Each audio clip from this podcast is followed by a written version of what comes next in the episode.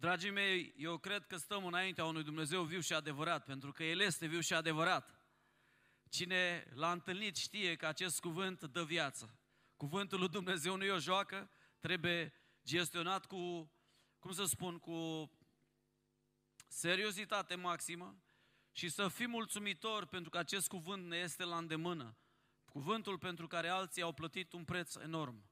Unii au fost tăiați în două cu ferestrău, alții au fost schingiuiți, fierți în ulei, li s-a tăiat capul, au fost crucificați cu capul în jos. Știți de ce? Pentru acest cuvânt, ca să-l păstreze pentru generațiile următoare. E, în, dimin, în dimineața aceasta, pentru cei care ați fost, ă, cei mai mulți probabil dintre voi, sau nu mai știu, că nu stau să mă uit exact așa atent, dar am învățat că Dumnezeu caută oameni mici. Trebuie să fii mic ca să umbli cu Dumnezeu. Da? Am învățat că uh, unul din modurile sau cel mai important mod care să ne întoarcem la dragostea din tâi pe care multe biserici și mulți creștini au pierdut. O, au pierdut-o, este să rămânem în cuvânt, să fim oameni ai închinării și să avem o mărturie, să mărturisim tot timpul de Dumnezeu nostru, ce a făcut Dumnezeu pentru noi. Și am strâns noi aceste trei valori, da, cuvânt, închinare și mărturie, le-am inversat și am spus să fii mic. Și spunea acolo Scriptura despre Saul, când ai fost mic în ochii tăi, nu te-am ridicat eu peste poporul acesta în mare număr să fiu un împărat. Dragul meu, în seara asta vreau să te provoc mai departe, în călătoria care o avem de făcut. Și aș vrea să vă rog din start să vă uitați la mine zâmbind. Vă uitați foarte serios și mă speriați. V-am făcut ceva dimineață, v-ați supărat pe mine? Stați așa încruntați unii dintre voi că mă gândesc ce au cu mine frații ăștia. Orădenii, bihorenii, Domnul să-i binecuvânteze. Ați văzut că la cântecul Tu ești credincios, eu acolo am un vers nou. Tu ești tatăl luminilor, vreau să arăt asta, în loc să cânt tuturor, zic bihorenilor, când sunt aici. Doamne lucrează în Bihor și ridică oameni cu cernici, oameni care să primească cuvântul Tău cu bucurie și să aducă roadă în răbdare. Amin? Întotdeauna putem învăța de la personajele biblice și în seara asta aș vrea să vorbesc despre Avram. Am așa îndemnul ăsta să mă duc pe linia asta avrahamică. Este ultima săptămână de la, din luna ianuarie, nu? Ultimul weekend din luna ianuarie și eu mi-am propus luna asta peste tot pe unde merg, așa la călăuzirea Duhului să vorbesc despre decizii. Decizii cu Dumnezeu. De ce? Pentru că dacă înveți să iei decizii cu Dumnezeu, viața ta va fi mai simplă și mai bună. Dacă vrei să vezi anul ăsta 2024 doar prin prisma eforturilor personale, a deciziilor tale fără Dumnezeu, nu știu ce se va ajunge cu tine și cu mine, dar dacă îl implicăm pe Dumnezeu, dacă îl facem pe Dumnezeu centrul vieții noastre, deciziile noastre vor fi mai simple și mai eficiente și mai sănătoase. Amin? De asta vrem să învățăm de la oamenii Scripturii. Mie întotdeauna îmi place să modelez mintea după Scriptură. Atunci când m-am întors la Hristos, aveam o minte stricată, cum am mai spus și v-am povestit și știți povestea mea. Și primul lucru sau primul impact care l-a avut Scriptura asupra mea este că am început să învăț adevărul din Scriptură. De ce? Pentru că doar adevărul te face E fain să cânti, să lauzi pe Domnul, îmi place. Dumnezeu locuiește în mijlocul laudelor. E fain să te rogi, e superb. Dar dacă nu stai în Scripturi, nu o să ai izbândă niciodată. De ce? Pentru că Scriptura, cuvântul este temelia pe care stă un creștin. Domnul Hristos spunea, cine aude aceste cuvinte ale mele, lăsați copiii în pace, uitați-vă la mine. Cine aude aceste cuvinte ale mele, ce ușor suntem distrași, Doamne, iartă-ne. N-ați mai văzut copii care plâng? Copiii asta fac, plâng. S-a terminat cu secretul. Domnul să-i binecuvânteze. Amin? Pe mine unul nu mă deranjează copiii plâng. Poate să alerge pe aici, treaba lor, sunt copii. Eu știu un lucru. Că exact ca și statul la soare, dacă îl ții pe copil în prezența Domnului, fie că el crede sau nu, îl bronzează. Îl prinde prezența Domnului. Amin? Așa că țineți aproape de altar. Doamne ajută! Nu vă mai uitați ciudat la cei care au copii, că așa am fost și noi odată și așa ați fost și voi odată. De asta, dragii mei, vreau să ne apropiem de cuvânt, pentru că unul din cei mai extraordinari oameni ai Bibliei, Biblia ni-l dă reper și în Vechiul și Nou Testament, atenție! Ba încă este numit tatăl tuturor celor credincioși. Este Avram. Și din viața lui putem învăța câteva lucruri. Ceea ce vom descoperi are o dublă importanță. De ce? Pentru că Primul element este că Dumnezeu, care îl învățăm din viața lui Avram, e că Dumnezeu nu caută oameni perfecți prin care să-și glorifice numele, ci oameni ca și tine, ca și mine. Avram a avut și el slăbiciunile lui, Ilie le-a avut și el pe ale lui, Iosua le-a avut pe ale lui, n-a mai ridicat lider ca și Moise după el, Moise le-a avut pe ale lui. Pe mine mă încurajează acest fapt că Dumnezeu nu caută un om perfect pe care să-l folosească în generația noastră, ci oameni ca și noi. Știi de ce? Pentru că atunci când Dumnezeu cheamă un om, nu se bazează pe ce omul acela poate face, ci se bazează pe ce Dumnezeu poate să facă prin omul acela. Amin? Așa că dacă ești aici în seara asta, ai slăbiciuni, ai minusuri, ai dezamăgiri, zici, Doamne, pe mine nu mă va folosi Dumnezeu niciodată, El poate să te folosească. Deci primul element al istoriei avramice, cum spuneam, este că Dumnezeu caută un punct de țărână prin care să-și glorifice numele. Al doilea element este că oamenii ăștia odată aleși nu s-au calificat pentru misiune, pentru gradele care le aveau. Wow, ce diplome, ce studios este omul acesta. Ei au fost aleși. Ce înseamnă să fii ales? Când ești ales, ești ales. Dacă eu astăzi mă hotără să înfiez, de exemplu, un copil de la un orfelinat, nu îl înfiez datorită meritelor lui, ci pentru că îl a leg și îl califică, îl face fiul al meu sau copil al meu, alegerea mea. Nu faptul că el e bun sau rău. E, Avram a înțeles asta că alegerea lui Dumnezeu față de el n-a fost pe talentul lui extraordinar, pentru că el a venit dintr-o familie idolatră, vă aduceți aminte, tatăl lui era făcător de idol, ci a fost alegerea lui Dumnezeu și Avram întotdeauna a știut, dacă Dumnezeu va face ceva cu mine în călătoria asta pe pământ, o face bazat pe puterea lui, pe cunoștința lui, pe harul lui, pentru că e alegerea lui. De aceea nu trebuie să te mândrești. Eu cred că de multe ori ai simțit și tu că pierzi direcția. Ai simțit și tu că ți se clatină piciorul pe cărare. Te-ai simțit și tu necalificat. Te-ai simțit uh, oarecum nepregătit. Te-ai simțit fără abilitățile care Dumnezeu le-ar putea folosi la tine sau în omul pe care El îl cheamă. Dar știi ce? Chemarea lui Dumnezeu nu se face încă o dată în funcție de ceea ce noi putem da, ci în funcție de ce El poate da. Amin. Dragul meu, când Dumnezeu cheamă, El e absolut conștient că noi suntem țărână. Cineva îmi spunea odată, ups, frate Sani, am păcătuit. Cred că l-am dezapăcit pe Dumnezeu. I-am răspuns, nu te flata prea mult, Dumnezeu știe din ce ești făcut. Dumnezeu știe din ce sunt făcut. Dumnezeu nu-i surprins ca un părinte care copilul lui deodată, ups, face acolo într-un pamper ceva, face o, da, noi greșim de multe ori exact ca și copiii, Dumnezeu nu-i surprins, o, Doamne Iisuse, ce te-am dezamăgit. Dumnezeu știe din ce ești făcut, știe din ce să făcut și El își asumă alegerea pe care o face. De asta vreau să te încurajez în după masa asta, că răspunsul nu ești tu, e Dumnezeu prin tine. Amin. Vă aduceți aminte că spuneam de multe ori citatul ăsta, Dumnezeu nu vrea fără noi și noi nu putem fără El.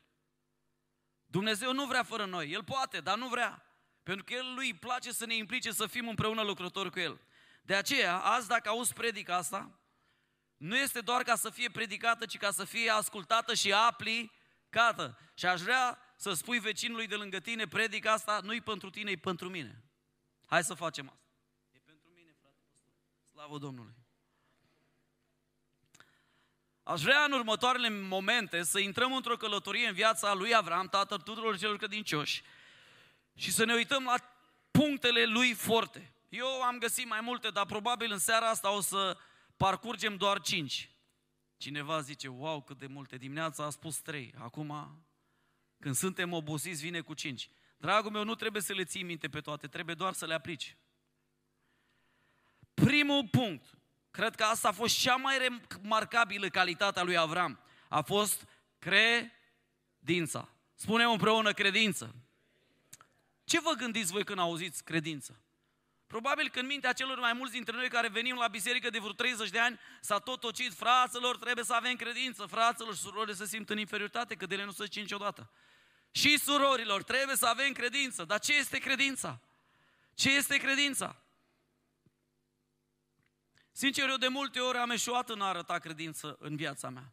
Totuși, acest om, Avram, a ales cu tot din adinsul să-L creadă pe Dumnezeu în cele mai groaznice momente ale vieții lui și să se țină ca buldogul de bucata aia de carne de promisiunea lui Dumnezeu fără să-i dea drumul. Avram a crezut în promisiunea lui Dumnezeu că va avea un fiu la bătrânețe. Tu ți imaginezi la 100 de ani să mai crezi că poți avea un fiu? Dar oare cum e să aștepți 25 de ani? Pentru că promisiunea a fost făcută cu 25 de ani înainte.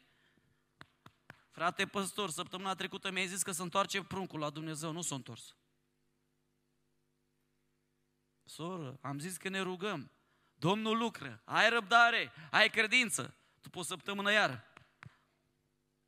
Ai zis că îmi dă Domnul bărbat anul ăsta, i-am cu soț. Nu a venit nimic până acum și uite, trecut luna ianuarie. Credința implică răbdare, amin? Credința implică perseverență. Credința implică așteptarea și ținerea promisiunilor lui Dumnezeu strâns.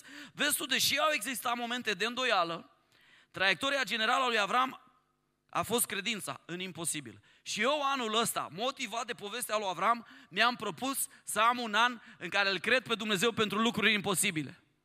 Prea mult l-am crezut pe Dumnezeu pentru lucruri posibile. Dar, dragii mei, dacă suntem Biserica lui Iisus Hristos, trebuie să începem, suntem chemați, suntem invitați să-L credem pe Dumnezeu pentru lucruri imposibile. Gândește-te cum sună. Avrame peste vreo 25 de ani, cam când ai tu 100 de ani și nu mai ai putere și nici nevastă ta nu mai are putere, sunteți doi biscuiți din aia, abia vă mai târâți, o să vă dau un copil.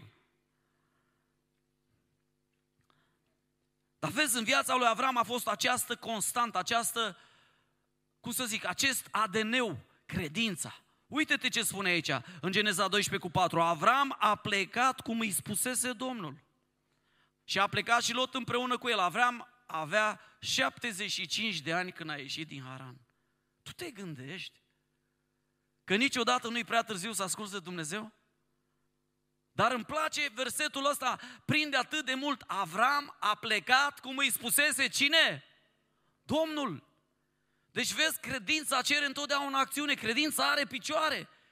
Dacă Dumnezeu te cheamă să mergi să mărturisești, să-ți duci vestea cea bună și tot ce faci, stai la un birou la muncă toată ziua și te închizi în rușine și îți pui obloanele, aia nu-i credință, aia e ne credință. Aș vrea să citim Evrei 11 de la 8 la 11. Evrei 11 de la 8 la 11. Ai găsit? Prin credință Avram, când a fost chemat să... O să vă uh, cer uh, participarea în seara asta, pentru că eu cred în citirea Cuvântului Lui Dumnezeu public, așa cum îi spune Pavel lui Timotei. Amin? Amin? Amin. Prin credință, când a fost chemat Avram să plece într-un loc pe care avea să le ia ca moștenire, citim împreună, a ascultat și a plecat fără să știe unde se duce. Wow! Prin credință a venit și s-a așezat el în țara făgăduinței, ca într-o țară care nu era lui și a locuit în corturi, ca și Isaac și Iacov, care erau împreună moștenitori cu el ai aceleiași făgăduințe. Că cel aștepta cetatea care are temelii tari, a cărei, a cărei meșter și ziditor este Dumnezeu. Citim împreună. Prin credință și Sara, deci prin ce? Prin credință. A primit putere să zămislească. De ce? Cum? Fiindcă a crezut în credincioșia celui ce făgădui. Să lasă versetul ăsta. Vezi tu ce înseamnă credința? Credința nu e în puterea mea. Credința nu e ce pot eu să fac. Credința e ce Dumnezeu poate să facă prin mine. Amin. Lăuda să fie Domnul. Sara avea 75 de ani. Prin credință. Prin credință.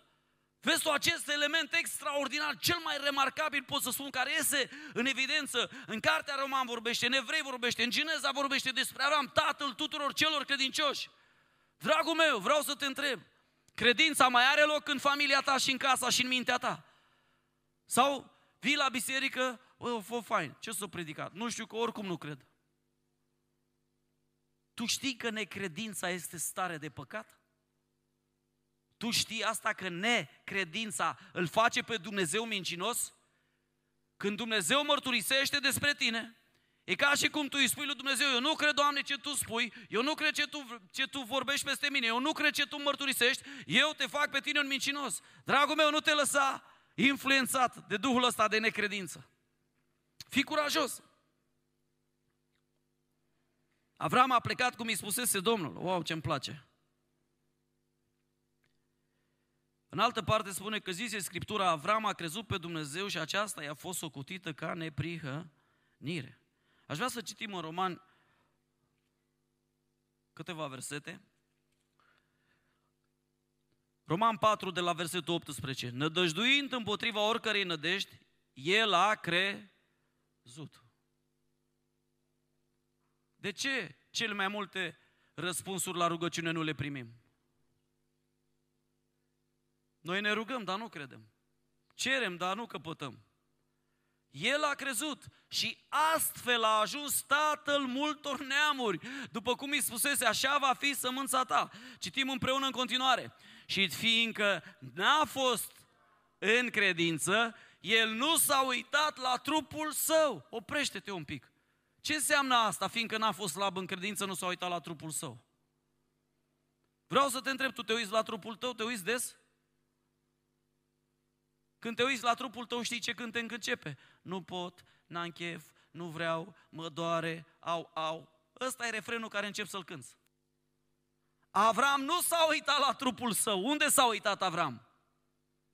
La cel ce poate. Nu s-a uitat la trupul său, care era îmbătrânit, avea aproape 100 de ani, nici la faptul că Sara nu mai putea să facă copii. Ar fi putut merge înaintea lui Dumnezeu să zică, Doamne, nu te supăra pe mine. Apoi tu nu știi că ești Dumnezeu, că Sara nu mai poate să facă copii, cum mi dai mie pe Sara să fac copii cu ea? Nici la faptul că Sara nu s-a uitat nici la trupul lui, nici la faptul că Sara nu putea să facă copii. Citim 20, versetul 20 împreună. El nu s-a îndoit de făgăduința lui Dumnezeu. Prin ce? Prin necredință.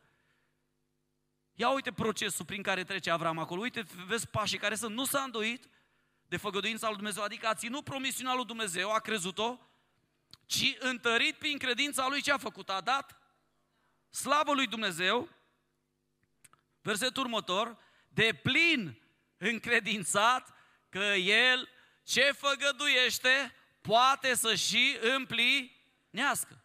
Vezi tu, când Dumnezeu i-a zis lui Avram, Avrame, îți voi da un fiu, trebuie să citești Biblia exact cum este. El îi va da lui Avram un fiu. Nu l-a chemat pe Adam, Avram să producă ceea ce el nu putea să facă. Dumnezeu când te cheamă, chiar dacă nu poți, Dumnezeu îți dă puterea să faci. Credința, dragul meu, trece peste limitele umane. Îți oameni, de exemplu, mi-aduc aminte, am văzut odată un, un video cu, cu un accident, o mașină dăduse într-un copil și o mamă care era destul de slabă și așa foarte micuță, a luat și efectiv a ridicat mașina. Roata de la mașină singură de ce? Pentru că ceva s-a întâmplat în ea acolo, disperarea ei a, a, a declanșat în ea o forță de care ea nici măcar nu era conștientă. Exact așa e cu credința.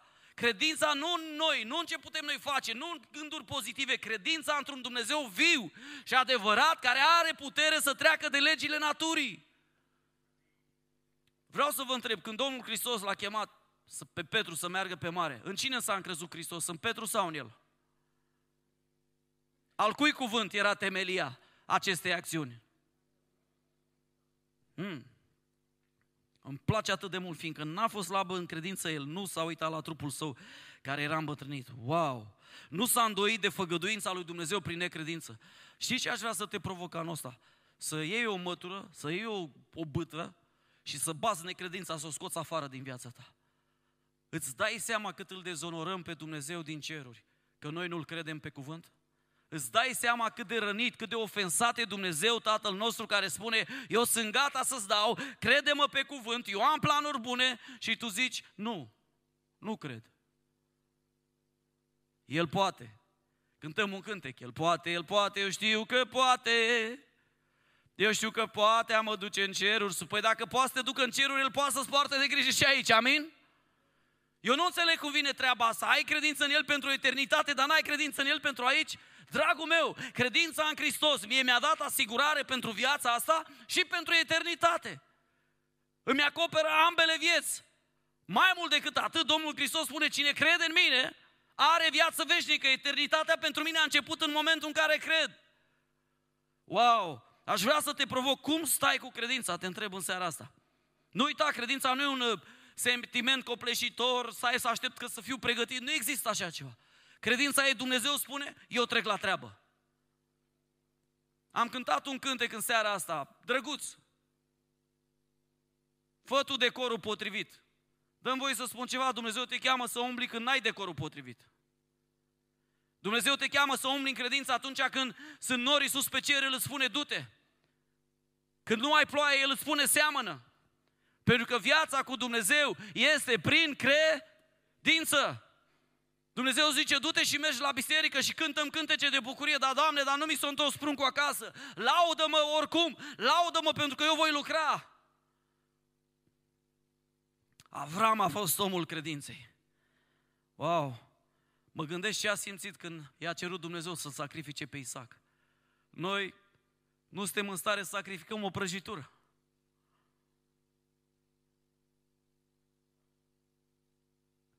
Dragilor, suntem departe, dar în seara asta Dumnezeu ne cheamă să ne apropiem.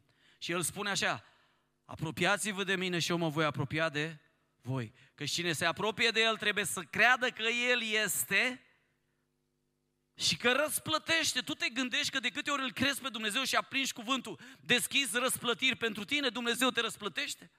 Dumnezeu nu e un Dumnezeu habonic, nu cere să faci ceea ce nu poți. Dumnezeu i-a cerut lui Moise, du-te, ia toiagul în mână și slujește-mă cu toiagul la Moise. Restul fac eu. Dar, Doamne, de eu nu pot să despar marea. Eu nu ți-am cerut să o despar, am cerut să-ți întinzi toiagul. Fă ce ține de tine. Dar ascultă-mă. Dragul meu, credința este, cred că, cea mai remarcabilă calitate a lui Avram și dacă am vorbit în seara asta doar despre ea, cred că n-am terminat. Dar Trebuie să mergem mai departe. Nu mai vreau să te întreb. Ce înseamnă credință pentru tine? Un sentiment? O aprobare mentală? Da, cred. Aprobarea mentală e importantă, dar nu e de ajuns. Eu de multe ori am spus da, cred și nu m-am dus să fac.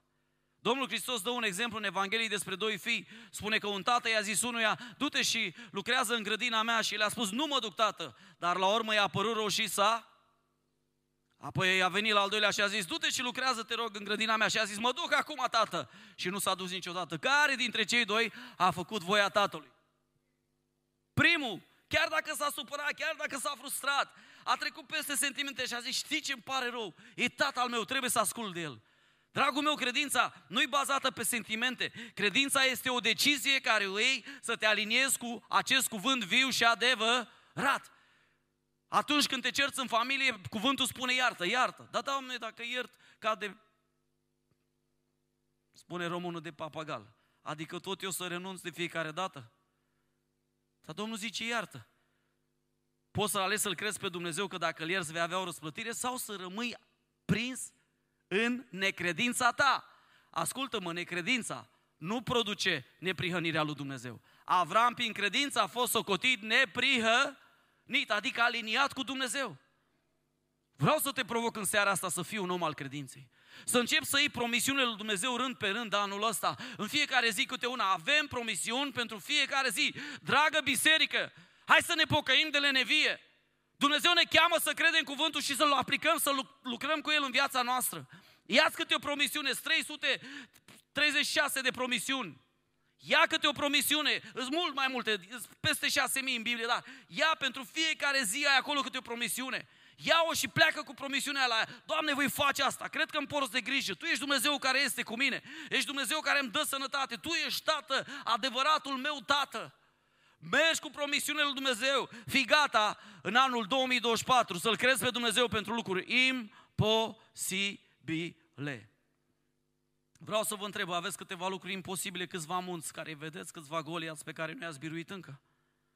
Aveți în viața voastră câteva legături care nu le-ați rupt încă? Dragul meu, anul ăsta e anul în care Dumnezeu te cheamă să ai credința lui Avram. Se poate. Se poate. Se poate. Al doilea lucru care îl iubesc la viața lui Avram a fost un închinător. Vorbeam și dimineața, Avram pe unde a trecut, dacă citiți despre el, Geneza 12 cu 1 la 7, Geneza 12, 8 la 13, Geneza 13, 14 la 18, Geneza 22, 9 la... Peste tot pe unde mergea, Avram făcea un altar de laudă la adresa lui Dumnezeu. Și spuneam și dimineață și vreau să reiterez, spune Scriptura în Geneza 12 cu 8, de acolo a pornit spre munte, la răsărit de Betel și a întins cortul acolo, având Betelul la apus și aiul a răsărit. A zidit și acolo un altar Domnului și a chemat numele Domnului. Vezi tu și acolo un altar. Asta înseamnă că avea un stil de viață din a zidi altare de mulțumire. Vreau să te întreb, ești o persoană mulțumitoare? Ești o persoană care îl adoră pe Dumnezeu în orice circunstanță? Când să pune puiul și friptura pe masă, îi primul lucru care îl faci. Sau iei cuțitul furculițe, ia! Ca și în filmele de karate. Abia aștept să se pună masa. Până acolo ai fost pocăit. Când s-a pus puiul și friptura, s-a terminat. Dragul meu, Dumnezeu ne cheamă ca în orice circunstanță. Oare cum ar arăta viața ta? Că atunci când plouă, atunci când ninge, atunci când niger, când n-ai bani să-ți plătești facturile, când nu-ți merge telefonul, când n-ai semnal bun la telefon, atunci când nu se răspunde Dumnezeu la rugăciuni, atunci când nu te înțelegi bine, atunci când ai oameni împotriva ta, cum ar arăta viața ta dacă din fiecare circunstanță tu ai face un altar de laudă și închinare la adresa lui Dumnezeu și ai începe să-i mulțumești Dumnezeu, oare cum ar arăta? Îți spun eu cum ar arăta, Biblia spune, celui cu inima mulțumitoare, tu îi dai un ospăț necurmat. Pentru omul cu inima mulțumitoare care face tot timpul altare de laudă, Dumnezeu se ocupă de el. Te întreb de ce unii sunt așa fericiți. Mă, ai câștigat la lotul, ce s-a întâmplat cu tine? Îl am pe Domnul de partea mea. Domnul se ocupă de mine. Domnul se ocupă de mine. Gândește-te, din orice tragedie să faci un altar de mulțumire, de laudă. Din orice bucurie să faci un altar de laudă. Când ești trist, ridic o rugăciune. S-ar minuna oamenii de tine. S-ar minuna oamenii de tine. Ai fi o uimire, ai fi un miracol. Cum ar arăta anul 2024 dacă ai pune disciplina asta și ai integra-o în viața ta? Ca la fiecare presiune, la fiecare opoziție să te oprești un pic și să începi să zici, Tată, te laud că Tu ești cu mine. Îți mulțumesc, chem prezența Ta, știu că vei fi cu mine și la examenul ăsta. Intru, Doamne, cu credință. Nu mă tem că-și Domnul e cu mine. Știi cum s-ar uita oamenii la tine? Wow! E ceva cu omul ăsta, poartă cerul pe pământ. Că Biblia vorbește că în mijlocul laudelor locuiește Dumnezeu. Deci fie că e singur, fie că ești trist, dacă tu lauzi Dumnezeu, pășește în circumstanțele tale și nu mai e singur. Domnul e cu tine, viteazule. Domnul Hristos spunea, eu nu sunt singur, Tatăl e cu mine. Da, ați observat stilul de vorba Domnului Hristos? Te laud, Tată Dumnezeule, Domn al cerului și al pământului, Creatorul făcutului și nevăzutului, că Tu ai descoperit acestor mii. Te laud, Doamne, avea o viață de laudă. În unele cuvinte, limba greacă, acolo e folosit cuvântul halel. Te laudă. Halel vine de, haleluia vine de la halel. Lăudat să fie Iahve. Lăudat să fie Creatorul. Pe, pe un om care e cu inima mulțumitoare, diavolul nu are cum să-l înfrângă. Știi de ce? Pentru că cu cât îi dă diavolul mai tare, ăsta cântă și mai tare. Cu cât îl lovește diavolul, zice, bă, n-avem, cu ăsta n-avem ce face, ăsta este setat pe cer, l-am pierdut. Cu cât îi pune piedică mai mult, el cântă și mai tare Domnului. Oh, era un nor pe drumul Erihonului, spune Scriptura. Și cu cât îl opreau oamenii, nu mai striga, nu mai striga, el striga și mai tare. Și îmi place că Biblia spune că Domnul Hristos s-a oprit. Tu dai seama, strigătul unui orb l-a oprit pe Hristos. Și a spus, aduceți-l la mine. Mai mult, tu ca și copil de Dumnezeu când strigi, tu crezi că tata nu te ascultă? O, dragul meu, El te ascultă.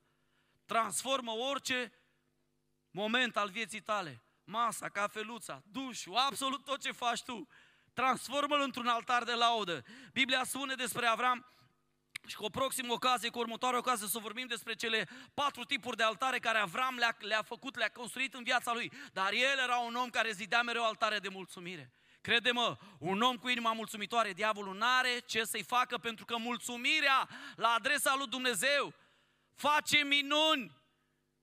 Domnul Hristos stătea în fața mii de oameni și la un moment dat știți ce a făcut? Doamne Iisuse, nu avem pâini. Avem 5 pâini și 2 pești, dar ce, sta, ce se la atâța? Ce înseamnă asta? Ei au intrat în panică. Ăsta e creștinul 2024. El intră în panică. Și Domnul Hristos era relaxat. dați-le voi să mănânce, dar nu avem decât asta. Și Scriptura spune că și-a ridicat mâinile spre cer și a mulțumit. A făcut un altar de mulțumire și a început să le împartă. O, lăuda să fie Domnul!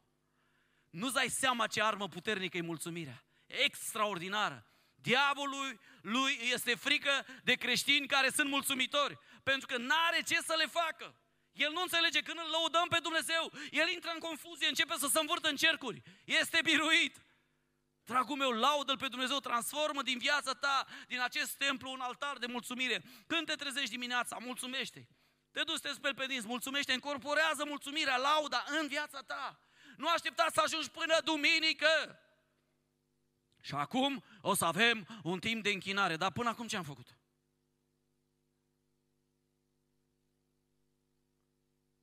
Chemăm echipa de închinare. Cum adică echipa de închinare? Noi toți trebuie să ne închinăm Domnului. Noi nu suntem la spectacol, dragii mei, la teatru. Noi nu facem din biserică spectacol. La spectacol unii cântă, alții ascultă. În biserica Domnului, în casa lui Dumnezeu, toată lumea laudă că El e vrednic, aleluia! Oh, îl iubesc pe Avram. Îți mulțumesc, Doamne, pentru exemplul lui.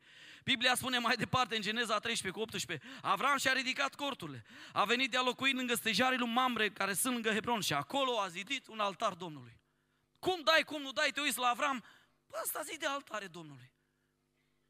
Avea vrăjmași, era bătrân, îl dureau șalele, soție bătrână, nu-i venise copilul, dar el de altare. N-avea răspunsuri la rugăciune, dar el zi de altare. Îl atacau vrăjmașii, dar el zi de altare. Aleluia! Oh, ce mare e Dumnezeu! Avram a construit în continuu altare. Și ăsta e unul din secretele care am fost învățat la 16 ani jumate. Mi-a spus cineva odată așa, Sani, să nu uiți toată viața ta ce spun acum. S-a uitat la mine și a zis, când nu simți nevoia să lauzi pe Dumnezeu, atunci e cea mai mare nevoie să lauzi pentru că jurul tău să dă o bătălie spirituală. Și atunci când n-am chef, și atunci când nu vreau, și atunci când firea își cere drepturile, vreau somn acum, vreau să mă odihnesc, fac atunci. Aleg să laud pe Domnul. Pentru că e o alegere. E o alegere. Da, mă, dar te doare spatele și așa mă doare. Și dacă stau în pat mă doare. Și dacă vin la biserică mă doare. Mai bine vin la biserică și laud pe Domnul. Da, dar eu prefer să stau acasă să mă respect. Respectă-te. Eu prefer să-i dau respect lui Dumnezeu. Trăim într-o generație a confortului, o generație care nu-i gata să meargă necunoscut, o generație care e obișnuită să primească totul așa. O generație care crede că merită respect. Nu merităm respect, dragii mei, Dumnezeu merită toată gloria și respectul.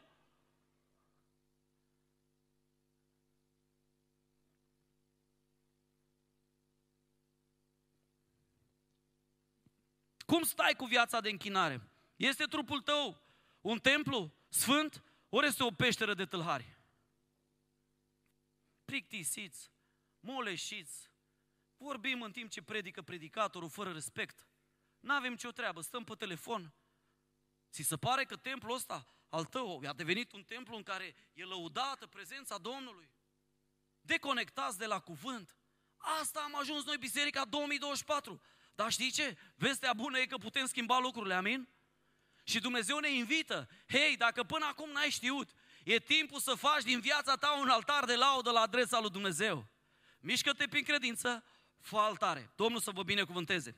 Te întreb încă o dată, construiești altare de laudă și mulțumire? Din bucurie, la fel ca și din durere, pe acolo pe unde treci? Împrăști tu parfumul cerului?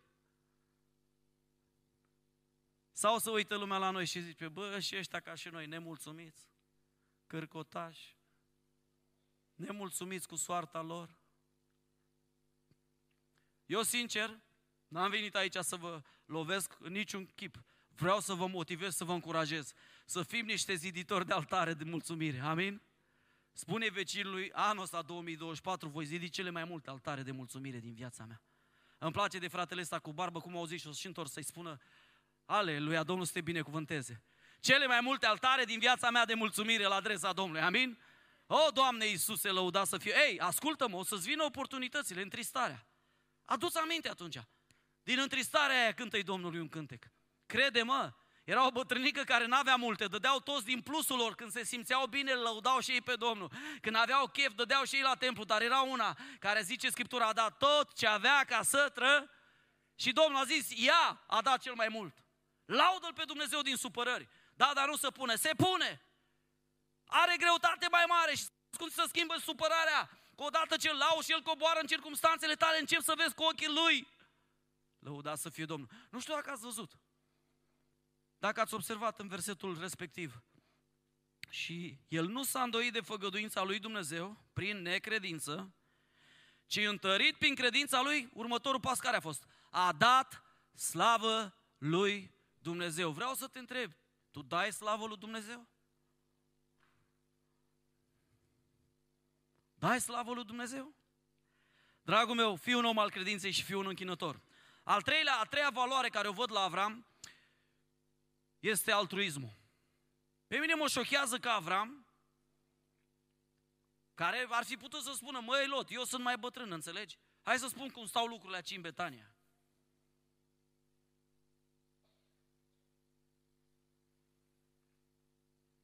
Uite-te puțin la perii alb din capul meu, înțelegi?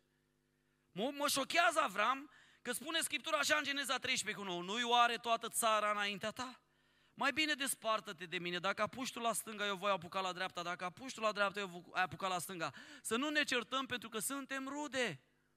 Ce frumos Avram, pentru că era mai matur, omul credinței, omul care îl crezuse pe Dumnezeu, omul care zide altare, atunci când zidește altare, nu mai ești tentat să pui mâinile pe pământ să zici, mai preșă, să stai bucata mea, nu. Că tu nu mai gândești în drepturi, gândești în privilegii.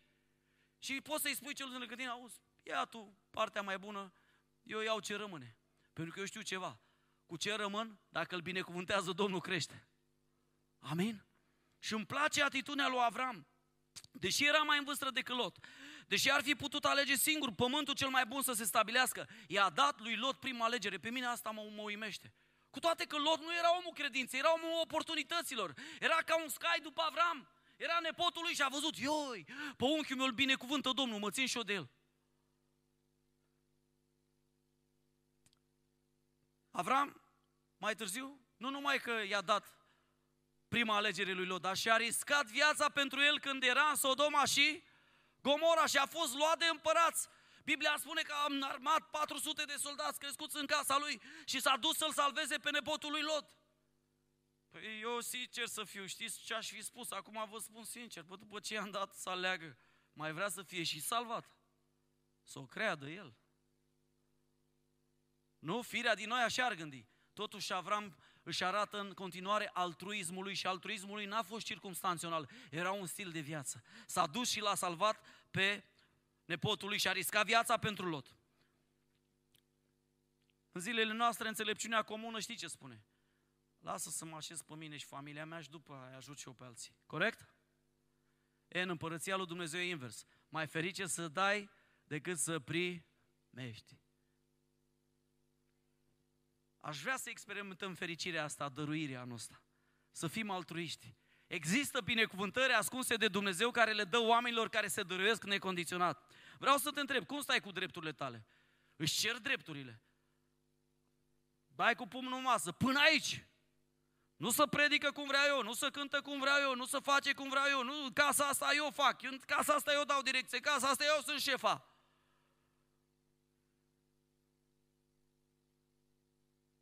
Era un cântec pe vremuri, renunțând la drepturile mele. Vă aduceți aminte? Câți mai renunțăm astăzi la drepturile noastre? Firea mereu cere drepturile. Întrebarea e, tu îi le dai? Mi-a spus unul odată la o masă, zice, bă frate Sani, te iubesc cu toată inima ca frate în Hristos. Dar când am văzut că ți-o picat bucata mai mare de pui, am crezut că... Bă, zice, iartă-mă, eu zice, eu rău de foame, recunosc. Zice, singurul păcat care l-am pe planeta asta, nu beau, nu fumez, nu... Băi, dar mâncarea, dacă nu... Deci m-am simțit, îți spun sincer, prost. Adică tu, mic și slab, să s-o pus bucata mai mare. Zic, bă, omule, mă, așa s-o dacă știam, ți-o dădeam când aveam nevoie de ea. El, săracul, până la mâncare. În rest era creștinul model. Te întreb, îți este greu să renunți la ce zici tu, la ce crezi tu, lucrurile pentru care ești întreptățit. Ești un om călăuzit de Duhul. Uite-te, Avram a renunțat la dreptul lui. Știi ce înseamnă renunțare la drepturi? Când renunț la dreptul meu, mă încred în Domnul. Îi spun lui Dumnezeu, Doamne, Tu vei avea grijă de mine. Când renunți la dreptul tău, nu-ți mai faci tu dreptate. Intervine cineva de sus care e mai puternic și este pentru tine. Că te vede că ai renunțat la drepturile tale și nu ești gata să-l te duci într-o bucățică de pământ. Era un, uh, un, la noi o poveste, da, în literatura noastră. Noi vrem pentru ce?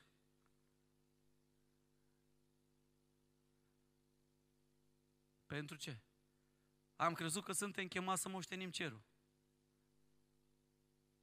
Noi ar trebui să ne desprindem tot mai mult de pământ. Vreau să vă întreb, apropo, v-ați făcut planuri pentru cer? Sunt foarte tânăr. Domnul Hristos spune, cine nu strânge cu mine risipește. Strângeți-vă comori în cer. Vreau să vă întreb, ați început să vă strângeți comori în cer? Că viața trece. Pentru cei care am trecut de 45 de ani în sus, deja nu mai suntem în uh, breakfast-ul vieții, da? În micul dejun al vieții, nici măcar în prânzul vieții, la amiază. Am trecut în partea Păi, dar trebuia să ne spui asta, cum să ne descurajezi. Tocmai mă încurajasem cu omul credinței și acum. Nu vreau să te descurajezi, vreau să fii realist. Nu o să fim aici pentru totdeauna. Trebuie să acceptăm asta. Și de asta vreau ca să-l arăt și îmi propun în anul 2024. Și cred că și tu îți dorești asta, să fii un om altruist, să se vadă cerul pe, pe pământ prin tine. Îți dorești asta? Să se întrebe oamenii, bă, dar nu înțeleg pe vecinul ăsta, de ce tot timpul renunță? Pentru binele altora. De ce el nu face gălăgie? De ce el nu bate în ziduri? De ce el nu vine și... De ce el duce gunoiul vecinilor? Cine e ăsta, mă? De unde a venit, mă? Doamne, ajută-ne să punem lumea în uimire prin altruismul nostru.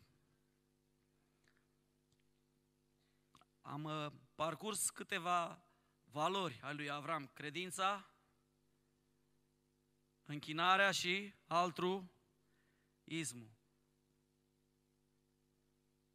Al patrulea este ospitalitatea. Cum stați cu ospitalitatea? Mai povesteam ieri la rugăciune și zile de rugăciune, ok, nu ești un om sau nu ai loc sau nu, ok, ajută pe altul care are loc să facă el. Ajută pe altul. Deschideți inima. Apostolul Pavel ne spune, lărgiți-vă inima. Biblia spune în Geneza 18 cu 2, de la 2 la 5, că Avram a avut o vizită. Au venit trei oameni acolo și zice, Avram și-a ridicat ochii, s-a uitat și iată că erau trei bărbați care stăteau în picioare lângă el. Când i-a văzut, a alergat înaintea lor de la ușa cortului, s-a plecat până la pământ și a zis, Doamne, dacă am căpătat trecere înaintea ochilor tăi, nu trece, rogu-te pe lângă robul tău. Îngăduie să se aducă puțină apă, să vi se spele picioarele și odihniți-vă sub copacul acesta. Am să mă duc să iau o bucată de pâine, să prindeți la inimă și după aceea vă veți vedea de drum, căci pentru aceasta treceți pe lângă robul vostru. Și să spune, fă cum ai zis. Cu alte cuvinte, vă invit. Primim invitația. Spuneau Evangheliile și Apostolul Pavel spunea că unii fără să știe au găzduit pe cum stă în ospitalitatea? Cum stă în ospitalitatea ca biserică? Când se anunță în față, avem nevoie că vin niște frați de pe drum. Frate, n-am unde să-i pun. N-am unde să-i pun. Dar pot să particip cu ceva, la ceva, la ceva, la ceva, ca să strângă ceva și să se ia o cameră undeva. Aia poți să faci, nu? Sau poți să duci niște cornuri, poți să duci o pâine, poți să faci ceva, poți să te implici. Fă ce ține de tine. Nimeni nu spune să ieși să-i cazezi pe ea 100 de ani. Dar fă ce ține de tine. Problema e că biserica și-a pierdut apetitul pentru ospitalitate. Am devenit atât de egoiști, iubim atâta my space, spațiul meu. La un moment dat am fost la un bazin de not. Și era acolo o domnișoară care făcea not cu cineva și se comporta ca și cum era bazinul ei. Și când ne-a văzut acolo, s-a simțit amenințată. Și m-am gândit, băi, ce oameni am devenit. Cred că și eu aș fi făcut la fel, nu știu. Ne simțim amenințat când cineva intră în spațiul nostru. Nu mai știm să fim ca Avram, să zic, stai jos, cum te cheamă, de unde vii, de pe ce drumuri umbli. Aș vrea să te provoc. Avram a fost foarte ospitalier cu străinii, a invitat pe acești trei bărbați și nu numai, dar era un stil de viață pentru el. Biblia spune așa în 2 Corinteni 6 cu 13, la rândul vostru vă vorbesc ca unor copii, deschideți-vă și voi larg inimile. Hai să-ți spun un, un, un, lucru, un lucru concret prin care eu am învățat să fiu ospitalier cu oamenii. De multe ori n-am avut unde să-i primesc, n-am avut unde să-i cazez, n-am avut cum să-i hrănesc, dar și ce am făcut? Când a venit la biserică, l-am întrebat cum îl cheamă. Mi-am deschis inima, l-am pus în inima mea și pentru următoarele șase luni de zile l-am dus înaintea Domnului în rugăciune. Te-ai gândit că poți să fii ospitalier și așa? Băi, familia asta o aleg să mă rog pentru un an de zile pentru ea. Îi primesc în inima mea, Apostol Pavel, și lărgiți-vă inimile. E ușor de multe ori să-l primești în casa, acum nu mai e nici aia ușor, dar da, păi să-l primești în inima și în mintea ta și să-l porți pe omul ăla în rugăciune înaintea lui Dumnezeu. Îți aduce aminte de cei din Sodoma și Gomora? Ce face Avram? Hmm? O să ajungem imediat acolo. În loc să zică păcătoșii, idolatrii, a, să muriți cu toți acolo. Avram nu face asta. Avram își deschide inima. Își deschide inima. Și el devine o resursă pentru alții. Și pentru că am ajuns la Sodoma și Gomora, al cincelea aspect al vieții lui a fost că era un mijlocitor. Și îmi place că îl vedem pe Avram omul rugăciunii. Îl vedem pe Avram omul rugăciunii. Spune Scriptura așa în Geneza 18 cu 22 bărbați, aceia s-au depărtat și au plecat spre Sodoma, dar Avram stătea înaintea Domnului. Stătea în gol, stătea în spărtură. Vreau să te întreb, îți mai iei timp să stai în spărtură? Când te-ai rugat ultima oră, dar așa e intens pentru cineva? Când l-ai luat pe cineva în viața ta și ai zis, cum te cheamă, George și Irina? Pentru voi doi mă rog pentru următoarele șase luni, eu o să mijlocesc zi și noapte pentru voi. Când ai început să mijlocești pentru bisericile din Oradea? E așa ușor să iei piatra să dai, ăla au făcut, ăla au căzut, ăla au zis. Dragul meu, tu știi viața unui om? Vorbim prea ușor unii despre alții. Dumnezeu să ne ierte. Dăm prea mult cu pietre unii în alții. Dumnezeu să ne ierte. Treaba noastră e să mijlocim unii pentru alții. Îmi place de Avram că zice stătea înaintea Domnului și a început să se roage lui Dumnezeu să mijlocească. Gândește-te. Ce exemplu minunat! Avram a mijlocit pentru Sodoma și Gomora, pentru oameni ăștia care erau răi, spune Scriptura, că gândurile lor ajunseseră la apogeu, răutatea lor era fără seamăn. Și el în loc să dea cu pietre să zică, ha, ce bine, în sfârșit îi prăjește Dumnezeu. Avram arată milă, Avram arată compasiunea lui Dumnezeu aici și începe să mișlocească pentru niște oameni pe care nu-i cunoștea și erau ostili. Îmi place că rugăciunea lui dezvăluie inima aia plină de dragoste și compasiune care o are Dumnezeu pentru oameni. Nu numai că e păsat de ei, dar a fost zelos în apărarea propriei onoare a lui Dumnezeu și a început cu îndrăzneală să stea în spărtură ca mijlocitor. Și știi ce? Ai putea să mă întrebi, Sani Trancă, dragul meu, citește Scriptura cu atenție, Sodoma și Gomora nu s-a întors la Dumnezeu. Degeaba a mijlocit Avram, dar hai să-ți spun rodul rugăciunii lui. Spune Scriptura în Geneza 19 cu 29 și aș vrea să citim împreună. Când a nimicit Dumnezeu cetățile câmpiei, și a adus aminte de Avram și a scăpat pe din mijlocul prăpădului. Ce spune Biblia aici? Că datorită intervenției lui Avram, care ar fi putut să zică, știi ce? Prăjești Sodoma și Gomora, haleluia, mă duc la mare, mă duc la soare, mă duc să mă relaxez puțin. Ies în centru, beau un fresh. Ce mă interesează pe mine prin ce trece ăsta? Nu, Avram a știut, a înțeles puterea mijlocirii. Avram era un om al rugăciunii. Avram știa că Dumnezeu caută mijlocitor. Scriptura vorbește în multe locuri, caut un, un om. Și nu e nimeni pe temelii care să se roage. Caut un om. Da, frate, dar și eu m-am rugat. Ultima oară în 1900 toamnă. M-a rugat și nu mi-a răspuns Dumnezeu și de atunci. Uite un alt om al rugăciunii, Ilie, un mijlocitor s-a rugat, s-a rugat, s-a rugat. Zice Scriptura de șapte ori, când vedeți numărul șapte, acolo vorbește despre o stare de fapt continuă. Înseamnă că el avea o viață, o viață de rugăciune și mijlocire. Vreau să te întreb. Ești tu gata să mijlocești pentru alții? Să iei din timpul tău, să pui un moment pe zi stop gândurilor tale, preocupărilor egoiste și să zici, știi ce? Azi mă rog pentru Oradea. În 2024, începând cu ziua de astăzi, mă voi ruga jumătate de oră pe zi pentru Oradea. O, frate Sani, nu se întorc oameni. O, frate Sani, nu se vin. Dar tu ce faci pentru asta? Vreau să te provoc omul al lui Dumnezeu și femeia lui Dumnezeu, tinere și tineri. Nu uita, roagă-te și mijlocește că nu știi pe cine ai în Sodoma și Gomora. Nu te lăsa pentru că Dumnezeu poate să-i salveze. Eu am doi frați care nu-L cunosc pe Dumnezeu. Și mă rog în fiecare zi, mă rog pentru ei și sunt în gândurile mele și zic, Doamne, nu-i lăsa, Doamne, trezește-i. Unii oameni vor trezire, vor să vadă puterea lui Dumnezeu, dar nu sunt gata să sacrifice confortul vieții lor să vadă lucrul ăsta. Hmm. Alții vor să lucreze Dumnezeu ca prin apostolul Pavel, dar nu mișcă un deget. Când se anunță rugăciune la biserică, te uiți. Dar când te lovește viața, frate păstor, să vă rugați pentru mine. Dar unde ai fost până acum? Dragul meu, vreau să te provoc în seara asta. Să învățăm de la Avram omul credinței. Sunt câteva lucruri pe care le-am subliniat și vrem să le învățăm. El era omul credinței, era un închinător, un altruist, un ospitalier și un mijlocitor. Și de multe ori știți ce mă gândeam?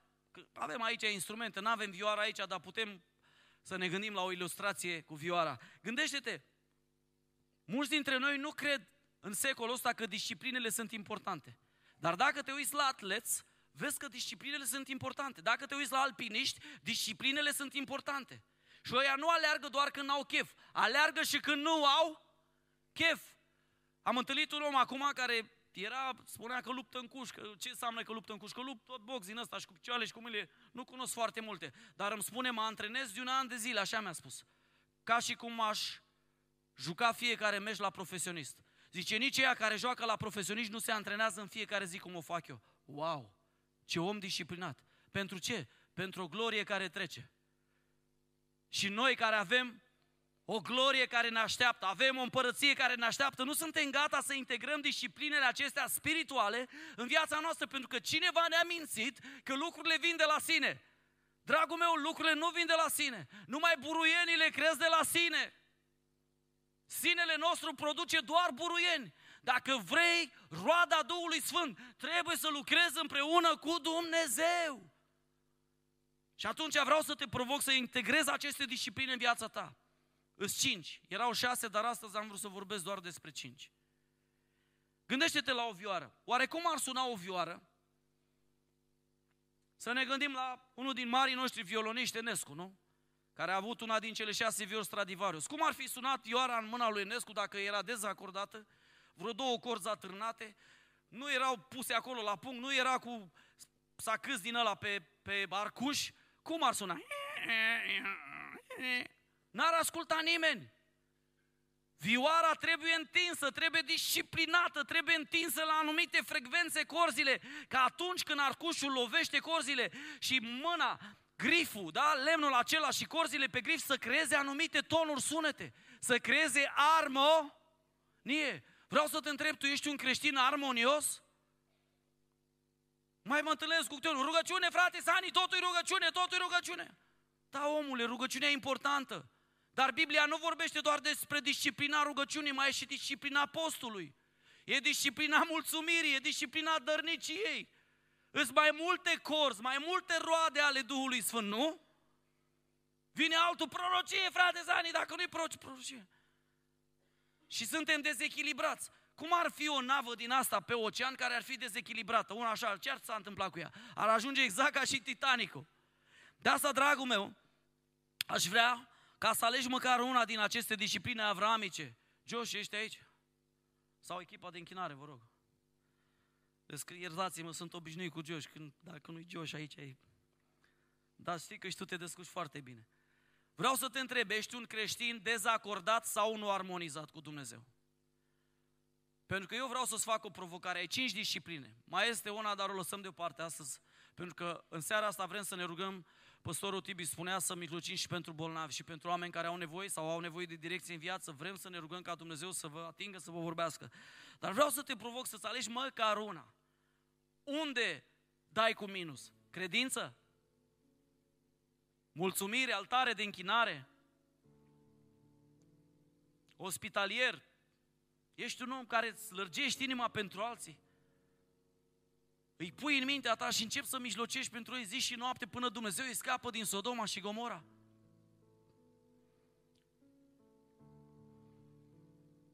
altruist, mijlocitor. Nu știu de care ai nevoie, dar măcar una, dacă implementezi luna care urmează, ar fi extraordinar. Pentru că viața de credință, dragul meu, e o viață de disciplinare. De aia ucenicii Domnului Hristos erau numiți dis, ci pol de la disciplină. Firea nu vrea. Dar dacă vrei în viață să câștigi ceva, trebuie să muncești. Dacă vrei să ai un corp extraordinar de pus la punct, trebuie să muncești. Poți să te rogi cât vrei, Doamne Iisus, să dăm biceps, dăm mușchi, dăm... nu se întâmplă. Credeți-mă, eu am încercat cu părul, n-am mai venit. Nu glumesc. Cineva mi-a spus, băi, dacă te rogi, Dumnezeu îți poate da și părul înapoi. După aia mi-am dat seama că am alte preocupări mai importante. Dar, dragul meu, integrează credința, integrează închinarea, integrează altruismul. Dumnezeu o să-ți dea oportunități, dă prioritate altora, sacrifică-te pentru alții și o să vezi ce bucurie și ce fericire găsești. Fii mai darnic. Anul ăsta 2024, dă din timpul tău, fii generos. Lui Dumnezeu îi plac oamenii generoși și aici nu vorbim de teoria asta sau de Evanghelia prosperității. Noi nu credem în asta, noi credem că Dumnezeu binecuvântează pe tătătorul voios. Și binecuvântează mâinile noastre. Noi că faci caritas cu Dumnezeu, îi dai 10 lei și el îți dă 5 mii înapoi. Aia e poveste. Dumnezeu binecuvântează pe dătătorul voios. De asta vreau să te provoc să fii ca vioara aia bine acordată. Că atunci când marele violonist cântă pe tine peste viața ta, cu arcușul veșniciei, să scoți acel cântec minunat care vorbește despre El și spune din El, prin El și pentru El. Eu îmi doresc să fiu acel creștin armonizat cu Dumnezeu. Am ajuns perfect? Dacă aș fi ajuns perfect, nu mai eram astăzi aici, eram în ceruri. Niciodată nu o să ajung perfect. Dar viața lui Avram stă mărturie că Dumnezeu folosește oameni cu defecte, oameni câteodată slabi, oameni câteodată mici, oameni câteodată mai în vârstă, oameni câteodată mai înalți, câteodată mai mici ca mine, dar folosește pe oamenii care sunt disponibili. Vrei tu să fii un vas disponibil pentru 2024, prin care Dumnezeu să-și manifeste mila Lui, dărnicia Lui, generozitatea Lui, care să arate la oameni că se poate mai mult, se poate și în felul Lui. Sau vrei să continui să trăiești în genul, în stilul în care ai primit credința, adică stai frumos pe scaun și trec anii pe lângă tine și nu faci absolut nimic, că Dumnezeu așează decorul potrivit. Eu văd în Scripturi că atunci când Moise a fost chemat, a fost chemat în condiții grele, era păstor. Când Iacov a fost chemat și Îngerul Domnului a vorbit, vă aduceți aminte că spune noaptea nu puteam dormi de frig și ziua de căldură. Când David a fost uns, a fost băgat într-un timp de formare de 13 ani în care a stat prin peșterile pământului, dar știa că are un ajutor, Dumnezeu i-a format caracterul. Ei, eu cred că acum noi suntem într-un test într-o vreme de test, oamenii din jurul nostru vor să vadă dacă cu adevărat Biserica lui Hristos este ceea ce spune. Cum spuneam și ieri, lumea nu crede Scriptura și biserica nu trăiește. Dar sincer să fiu, nu vreau să trec prin viață ca un mincinos. Vreau să trec prin viață ca unul care am ascultat de cuvântul lui Dumnezeu și l-am împlinit. Și atunci când frații mei sunt întrebați să spună, da, l-am văzut pe fratele nostru, a fost orb și acum vede, pentru că a ascultat de Dumnezeu din cer. Și îmi doresc asta pentru noi. Să fim acea vioară pe care va cânta împăratul împăraților și să scoatem acele cântece pentru gloria și slava Lui. Voi tineri și restul noi ceilalți. Să facem un mare cor al martorilor în care să cântăm zi și noapte lăudat să fie Domnul. Din El, prin El și pentru El. Ne ridicăm.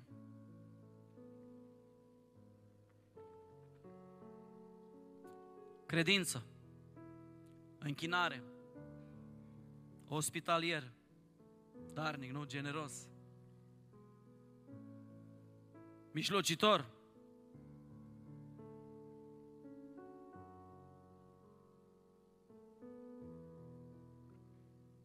N-ai vrea să iei toate corzile Scripturii și să le pui peste vioara vieții tale?